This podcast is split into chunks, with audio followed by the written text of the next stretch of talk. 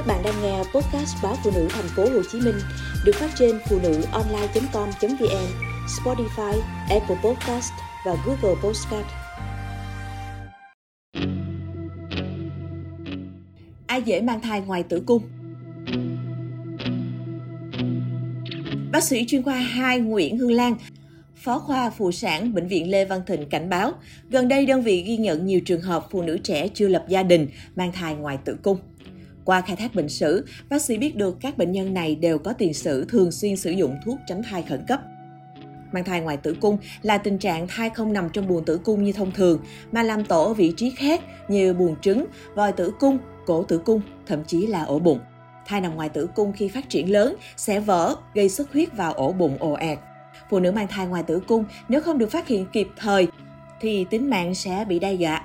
Có rất nhiều nguyên nhân dẫn tới tình trạng mang thai ngoài tử cung. Bên cạnh các nguyên nhân như mắc bệnh viêm nhiễm phụ khoa hay não phá thai, bị u nang buồng trứng, mắc bệnh lây qua đường quan hệ tình dục vân vân thì lạm dụng thuốc tránh thai khẩn cấp cũng được cảnh báo làm tăng nguy cơ mang thai ngoài tử cung.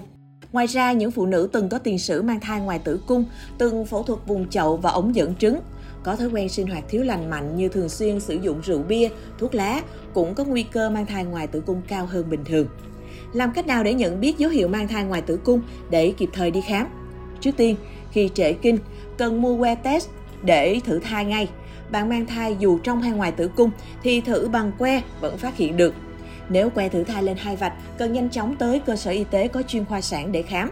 Tại cơ sở y tế, bác sĩ sẽ có thêm các chỉ định phù hợp để kiểm tra kỹ lưỡng nếu nghi ngờ đây là ca mang thai ngoài tử cung. Tuy vậy, ở giai đoạn quá sớm, thai chưa di chuyển vào tử cung và chưa đủ căn cứ để xác định đây có phải là ca thai ngoài tử cung hay không, thì bác sĩ sẽ hẹn bạn quay lại tái khám sau khoảng một tuần. Thông thường, trứng sau khi thụ tinh sẽ mất khoảng 3 đến 4 ngày để di chuyển qua eo vòi tử cung vào tới lòng tử cung làm tổ. Ở thời điểm này, vẫn chưa thể phát hiện ra túi thai trong tử cung bằng phương pháp siêu âm. Khi thai được 5 tuần mới có thể thấy được bằng kỹ thuật siêu âm qua đầu dò âm đạo. Tiếp đến, khi trường hợp mang thai ngoài tử cung thì nhiều phụ nữ sẽ ra máu âm đạo đỏ thẫm và kéo dài.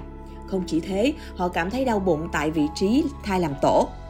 Cơn đau ngày càng tăng khi tuổi thai lớn dần, thậm chí đau bụng còn kèm ra máu âm đạo.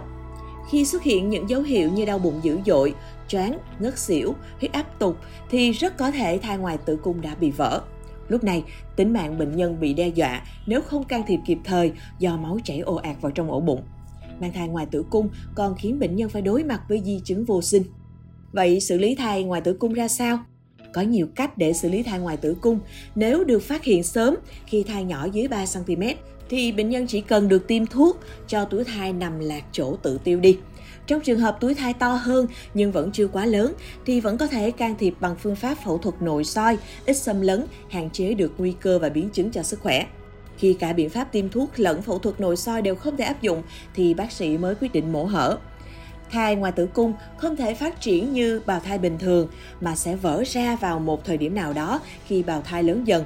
Ngoài nguy cơ đe dọa tính mạng thai phụ khi thai vỡ gây chảy máu ồ ạt vào ổ bụng, thì vị trí thai làm tổ cũng bị tổn thương, từ đó ảnh hưởng đến chức năng sinh sản sau này. Do đó khi mang thai ngoài tử cung bắt buộc phải xử lý càng sớm càng tốt.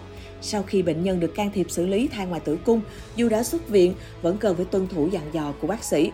Người bệnh cần được chăm sóc, ăn uống đủ chất, tránh lập tức quay trở lại với công việc nặng nhọc.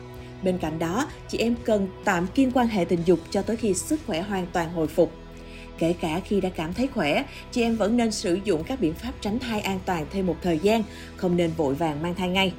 Người có tiền sử mang thai ngoài tử cung trước khi quyết định mang thai trở lại nên được bác sĩ chuyên khoa phụ sản tư vấn, khám sức khỏe tổng quát, sinh hoạt lành mạnh nhằm điều trị triệt để các vấn đề nếu có để chuẩn bị cho một thai kỳ khỏe mạnh.